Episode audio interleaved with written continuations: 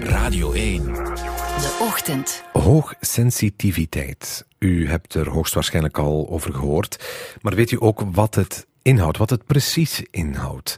Dat is misschien net iets moeilijker. Uh, daarom start Te Gek nu een campagne over hoe je hoogsensitiviteit kan erkennen, herkennen ook. En dat begint met de dag van de hoogsensitiviteit op de boekenbeurs vandaag. En tot eind maart kan u in heel Vlaanderen naar tientallen lezingen. Christine Taalman, goedemorgen. Goedemorgen. U bent sinds een jaar coach voor mensen die hoogsensitief zijn. U bent het zelf ook. Ja, dat klopt. Ja. Uh, hoe hebt u dat vastgesteld? Um, een veertiental jaar geleden uh, volgde ik ergens een workshop. Uh, en tijdens de middagpauze was er een gesprek aan de gang aan een andere tafel. Um, en die mensen waren aan het praten over allerlei zaken. Een uitgesproken rechtvaardigheidsgevoel, hoofd dat geen rust kan vinden, um, ja, heel veel een, een tekort aan balans, um, heel veel en heel diep over van alles nadenken. Um, soms wel doordrammen op bepaalde materie. En eigenlijk alles wat ze aan het bespreken waren, leek voor mij herkenbaar. Dus bent u erbij gaan staan? Ik ben gaan vragen, wat, uh, hoe komt dat? Uh, jullie zijn over een aantal dingen aan het spreken die zeer herkenbaar zijn voor mij.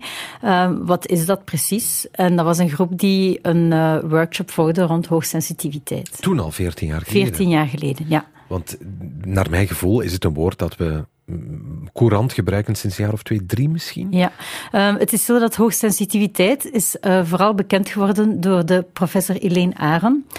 Um, enfin, ze is uh, psychotherapeute. Um, en um, zij heeft eigenlijk uh, in 1996 die term naar buiten gebracht. en het boek is ongeveer een jaar later, denk ik, bij ons in uh, Vlaanderen verspreid geweest. Maar de term is, is pas van dan. Het begrip echter is eigenlijk al veel langer, wordt al veel langer onderzocht. het is begin 1900 heeft Carl Jung al onderzoek gedaan naar sensitiviteit onder een andere vorm. En dan zijn er heel wat psychologen psychiaters en wetenschappers die zich over de materie gebogen hebben. Maar het is pas sinds Helene Aron, uh, eind jaren 90, dat de term bekender is geworden. Toen, op die dag, toen u die mensen hoorde praten over de dingen die u zo herkende, was dat een openbaring? Ja, het was uh, een typische aha-erlevenis, zoals men zegt. Uh, enerzijds was het eventjes schrikken van, oei, ja, wat is dat dan? En, en is dat dan erg? was de eerste reactie. Um, maar anderzijds was het ook zoiets van, Ah, oké, okay. er is een logische verklaring voor. En het zorgt ook een niet beetje... alleen. Ja, dat is wel heel belangrijk geweest. Mm. En dan, je stelt dat vast op die dag, als je die mm. mensen hoort praten, bent u dan meteen naar de BIP uh, gegaan om alle boeken die daarover uh, gingen te lezen? Um, dat is stapsgewijs gegaan. Um, ik heb het eerst voor mezelf moeten aanvaarden dat ik hoogsensitief was. Um, want in die tijd kende niemand het en niemand wil natuurlijk een outcast zijn of anders dan de anderen. Dus ik heb het voor mezelf moeten aanvaarden. En bij momenten heb ik er heel veel over gelezen. Uh, bij an andere momenten was het iets minder. Um, ik herinner me dat ik ongeveer ja, een, een zeven, achttal jaar geleden toch eens gebeld heb naar Hoogsensitief Vlaanderen, HSP Vlaanderen, uh, omdat ik vond dat ik te weinig informatie vond. Uh, meer in die zin dat de informatie die ik vond, um, ja, was vaak heel spiritueel zeer onvolledig, um, zeer beperkt ook. En ik, ik zocht echt wetenschappelijke informatie. Want, uh, Omdat u rationeel bent als mens? Omdat ik inderdaad niet zo'n zweverig type ben. En ik wou ook wel zeker zijn van hetgeen ik hier gehoord heb. Is dat hier iets zweverigs? Of is dat ja, echt essentieel? Is dat aanwijsbaar? En dat aanwijsbare was voor mij zeer belangrijk. U hebt een aantal kenmerken opgenoemd toen u over dat gesprek uh, praatte 14 mm -hmm. jaar geleden. Ja. Maar wat is hoogsensitiviteit? Ik hoorde u zeggen een aantal voorbeelden die in dat gesprek aan bod kwamen. Um, tussen die mensen, dat ja. gesprek dat u herkent? Um, wat heel typisch is, is dat we heel veel meer prikkels ervaren. Dus uh, men zegt dat wij tot 10 tot 100 keer meer prikkels ervaren. Maatschappij is sowieso al zeer prikkelend. Um, we gaan die prikkels ook veel dieper gaan verwerken. Heel veel linken leggen tussen die informatie. Het is ook niet verwonderlijk dat er ook een link is met hoogbegaafdheid. Dus 1 op 3 hoogsensitieven is hoogbegaafd. Ik ben het zelf niet. Maar er is wel een duidelijke link aanwijsbaar. Maakt uh, u dat eens concreet, die prikkels? Die prikkels, um, dat kan van alles zijn. Hè. Dus dat kunnen uh, zintuigelijke prikkels. Bijvoorbeeld, ik, zelf ben ik heel gevoelig aan geuren. Als iemand naast mij een zwaar parfum op heeft, is het al moeilijk om na te denken. Kan mij dat echt volledig blokkeren. Um, zeer subtiele dingen ook gaan opmerken. Een tafel die een centimeter verschoven is, uh, een lichtschakering die veranderd is. Uh, hoogsensitieve mensen merken dat ook allemaal op en al die informatie komt binnen. En het is zoals uh, Fleur in haar boek zegt, leven zonder filter. De, Fleur van Groningen. Fleur van Groningen, ja. Um, alle prikkels uh, komen tegelijk binnen. En even hard. En even hard. En we gaan geen onderscheid maken tussen minder belangrijke prikkels of zeer belangrijke prikkels. Ze komen allemaal tegelijk binnen en worden allemaal verwerkt. Dus ik vergelijk het altijd met een soort van computer waar tien tabbladen openstaan en vijf zware programma's draaien. En op een, bepaald moment, op een bepaald moment zegt de computer stop, crasht. En moet resetten. En dat is hoe ik het ervaar ook. Welk gevoel krijgt u dan van die error in uw hoofd en in uw ehm, lichaam? Als je met hoogsensitiviteit werkt, voel je het wel aankomen. Um, maar als je toch doorgaat terwijl je al vermoeid bent, dan is het effectief een, een, een kortsluiting. Um, overprikkeling is ook een vorm van stress. En als je stress hebt, schiet je stressbrein in actie. En dan gaan we vechten, vluchten. En dan gaan we eigenlijk een soort van als kip zonder kop gaan rondlopen. Hè. We kunnen niet meer nadenken, het is allemaal te veel. En dan natuurlijk worden we emotioneel en zeggen mensen van, ha, doe niet zo emotioneel. maar die emotionaliteit is eigenlijk een gevolg van die overprikkeling. Het is niet zo dat hoogsensitieve mensen van s morgens tot s avonds emotioneel zijn. um, Want dat is, um, en dan moeten we het over de vooroordelen ook hebben die daar toch wat rondhangen. Hoogsensitiviteit, ik heb wel het gevoel dat uh, sinds Fleur van Groningen met haar boek kwam, er een, uh, een ernstig gesprek over mogelijk is. Omdat ja. heel veel mensen, meer dan zij ook had verwacht, denk ik, en ze heeft ook heel lang op nummer 1 gestaan in de boekentop ja, 10 met haar boek. Die aha-erlevenis die u zelf 14 jaar geleden had, die dat ook hebben gekregen door dat boek. Het kan benoemd worden. Ik ben zo. Het is ook oké okay om zo te zijn. Ik ben niet de outcast. Maar er hangt nog wat vooroordeel rond. Ja, um, er zijn mensen die sowieso er niets van willen weten. Die, die zeggen van uh, stel je zo niet aan. Um, die nog altijd denken dat het iets zweverigs is. Het, dat het aanstellerij is. Dat het een excuus is om... Uh, als je niet stressbestendig bent, dat het een excuus is om te zeggen, ja, het komt daardoor. Um, ik heb ook het gevoel dat er nog altijd een taboe rond rust. Want ik heb het destijds een paar keer in het bedrijfsleven aangegeven. En dat werd niet altijd op de meest positieve manier onthaald. En zelfs vandaag, uh, ik neem soms contacten met bedrijven om te kijken van, kijk, kan ik jullie hoogsensitieve medewerkers ondersteunen? En tot hiertoe, um, ik kan een warme oproep lanceren, maar tot hiertoe zijn er weinig bedrijven die daarvoor openstaan. Nochtans, wat, wat krijgt u dan als antwoord? Um, ja, vaak dat het nogal zweverig is. Uh, terwijl ik weet, en, en dat is ook uit wetenschappelijke informatie, dat um, doordat hoogsensitieve mensen veel linken leggen, veel vooruitdenken, kunnen ze zeer betekenisvol zijn in een, een functie die, uh, waar pionierschap belangrijk is, uh, waar het belangrijk is om creatief te zijn. Dus als je die hoogsensitieve personen hun kleine aanpassingen laat maken en bijvoorbeeld eens af en toe apart kan laten zitten, um, een beetje een flexibeler werkritme kan, kan aangeven, um, dan gaan die ook enorm groeien in hun job en dan gaan die nog sterker staan, want hoogsensitieve mensen hebben heel veel krachten. Maar ze moeten in een juiste omgeving kunnen werken. Maar hoogsensitieve mensen zijn dan ontvankelijker voor um, depressie, burn-out? Ja, dat komt ook door als je niet weet hoe je met overprikkeling moet omgaan. Dan loopt het, ja, de emmer uh, sneller over. Um, en dan ga je effectief dus in die stress. Wat heeft um, u geholpen? Want u bent coach geworden. Ja, wat heeft mij geholpen? heel veel try and error. Uh, heel veel uitproberen.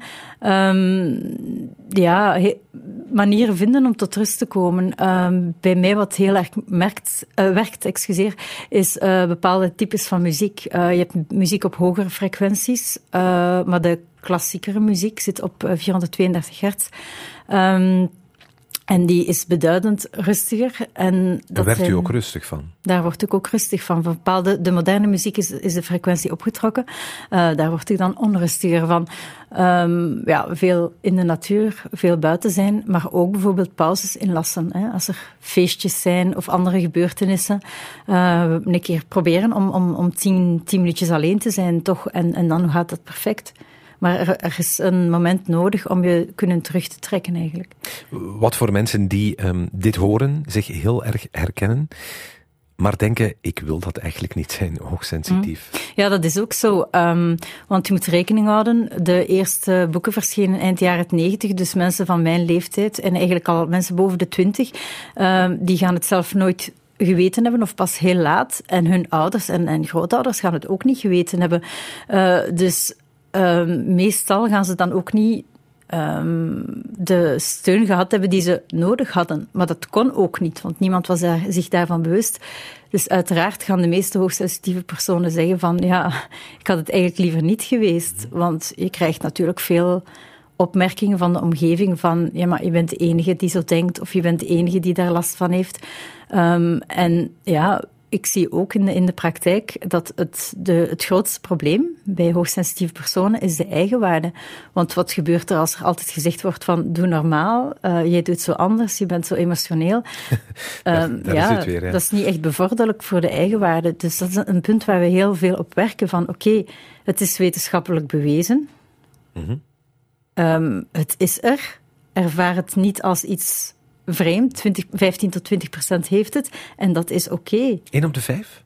Nee, 15 tot 20 procent. Ja, dus bijna 1 op de 5. Ah, ja, 1, bijna 1 op de 5, ja. Is hoogsensitief, ja. dus ze zitten overal. Ze zitten overal, ja. En is er een uh, soort herkenning als je als hoogsensitief persoon een ander hoogsensitief persoon tegenkomt? Mm, Heb je is... dat snel door van elkaar? Goh, het is iets complexer dan dat. Um, er zijn ook hoogsensitieve mensen die het niet willen weten en die zich afsluiten van de, van de buitenwereld.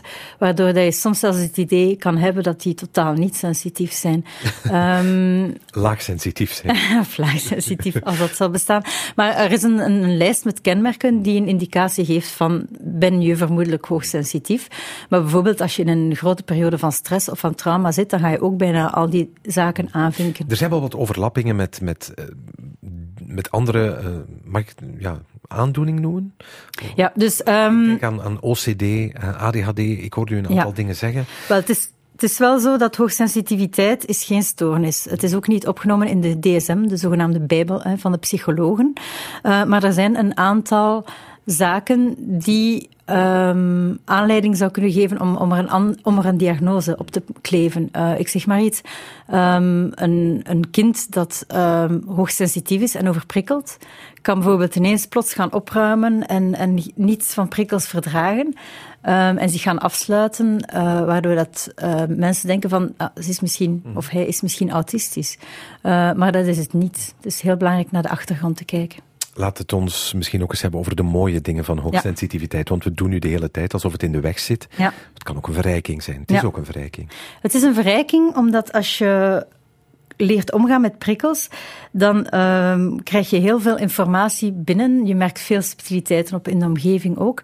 Uh, en als je al die informatie aan elkaar kan linken, dan kan je effectief, zoals ik daarnet aanhaalde, heel um, proactief uh, gaan denken, heel creatief uit de hoek komen. Je kan op ja, je kan met oplossingen komen waar anderen nooit zouden aan denken. Um, als alles dubbel hard binnenkomt, is het dan ook dubbel hard genieten als het eh, als, als goed ervaren emoties worden? Ja, dat is absoluut ervaren? het geval. Ja. Als je, je kan ook veel intenser genieten van muziek, van natuur. Um, je kan daar echt in opgaan. Um, het punt is dat je, als je met je hoogsensitiviteit leert omgaan, kan je ook zelf bepalen hoeveel je in de dingen wil opgaan en hoeveel niet. Hè. Maar je kan ook naar muziek uh, luisteren die je melancholisch maakt en daar helemaal in opgaan. En dan kan ik ervoor kiezen om daar dan ook niet helemaal in op te gaan. Maar in de positieve zaken kan je echt enorm genieten. Hebben we u uitgedaagd deze ochtend om u uit te nodigen in een studio met veel microfoons, lichten, ja, camera's? Absoluut, dit was een uh, zeer grote uitdaging voor mij. Um, maar ik denk dat ik ook in de fase zit dat dit er wel bij mocht. Um, maar dat is natuurlijk inderdaad een zeer overprikkelende situatie. Maar we gaan u uit uw lijden verlossen, al hoop ik dat u dat niet als lijden hebt ervaren. Of wel? nee, nee, het viel best mee, dankjewel. um, we gaan luisteren naar het Te Gek lied, want daarom was u hier natuurlijk. Ja. Uh, te Gek, dat is de campagne, of de campagne dit jaar van Te Gek gaat over hoogsensitiviteit, HSP Vlaanderen. Er hoort een lied bij van Buurman en Tom Helzen. Dat gaan we ook heel vaak laten horen hier op Radio 1. Niets is wat het lijkt. Hoe belangrijk is die campagne van Te Gek? Ja, het is belangrijk um, dat hoogsensitiviteit eindelijk een draagvlak krijgt en, er, en um, dat er meer rond gecommuniceerd wordt. Dus in dat opzicht kan ik het enkel maar toejuichen. Ik hoop enkel dat mensen hoogsensitiviteit nu niet als een stoornis gaan zien, want dat is het niet. Dat wil, dat wil ik toch graag benadrukken. Christine Taalman, uh, sinds een jaar coach voor mensen die hoogsensitief zijn. Vandaag ook thema op de boekbeurs. Gaat u daar nog naartoe of is dat te druk? Uh, nee, ik ga terugkeren naar mijn, mijn heimat Oostende. Goed, dan komen we elkaar misschien nog tegen aan de zee vandaag. En dit zijn buurman en Tom Halsen. Niets is wat het lijkt.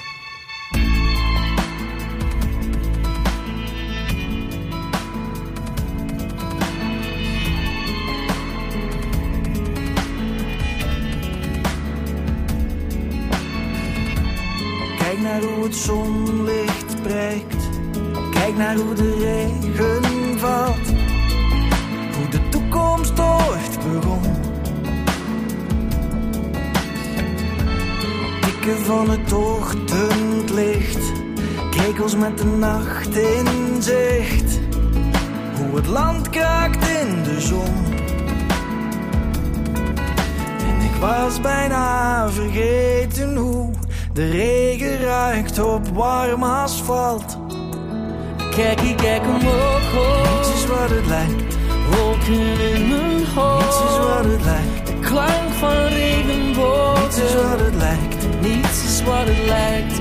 Niets is wat het lijkt. Kijk, ik kijk omhoog, hoog. Niets is wat het lijkt. Wolken in mijn hoofd. Niets is wat het lijkt. De klank van regenbogen is wat het lijkt, wat het lijkt, is wat het lijkt, is wat het lijkt. Zomers die niet overgaan, liefde op de straat zien staan. Een tijdreis rond de wereld. Luister naar een regenboog, de winter door. Wie niet weg is, is gezien was bijna vergeten hoe de regen ruikt. Kijk, ik kijk omhoog, hoog. Niets is wat het lijkt. Wolken in mijn hoofd. Niets is wat het lijkt. De klank van regenbogen. Niets is wat het lijkt. Niets is wat het lijkt. Niets is wat het lijkt. Kijk, ik kijk omhoog, hoog. Niets is wat het lijkt. Wolken in mijn hoofd. Niets is wat het lijkt. De klank van regenbogen niets is wat het lijkt. Niets is wat het lijkt. Niets is wat het lijkt. Niets is wat het lijkt. Ik was bijna vergeten hoe de regen ruikt. Kijk, ik kijk omhoog, hoog. Niets is wat het lijkt. Wolken in mijn hoofd. Niets is wat het lijkt. De klank van regenbogen. Niets is wat het lijkt. Niets is wat het lijkt. Niets is wat het lijkt. Kijk, ik kijk omhoog, hoog. Wolken in mijn hoofd. Niets is wat het lijkt.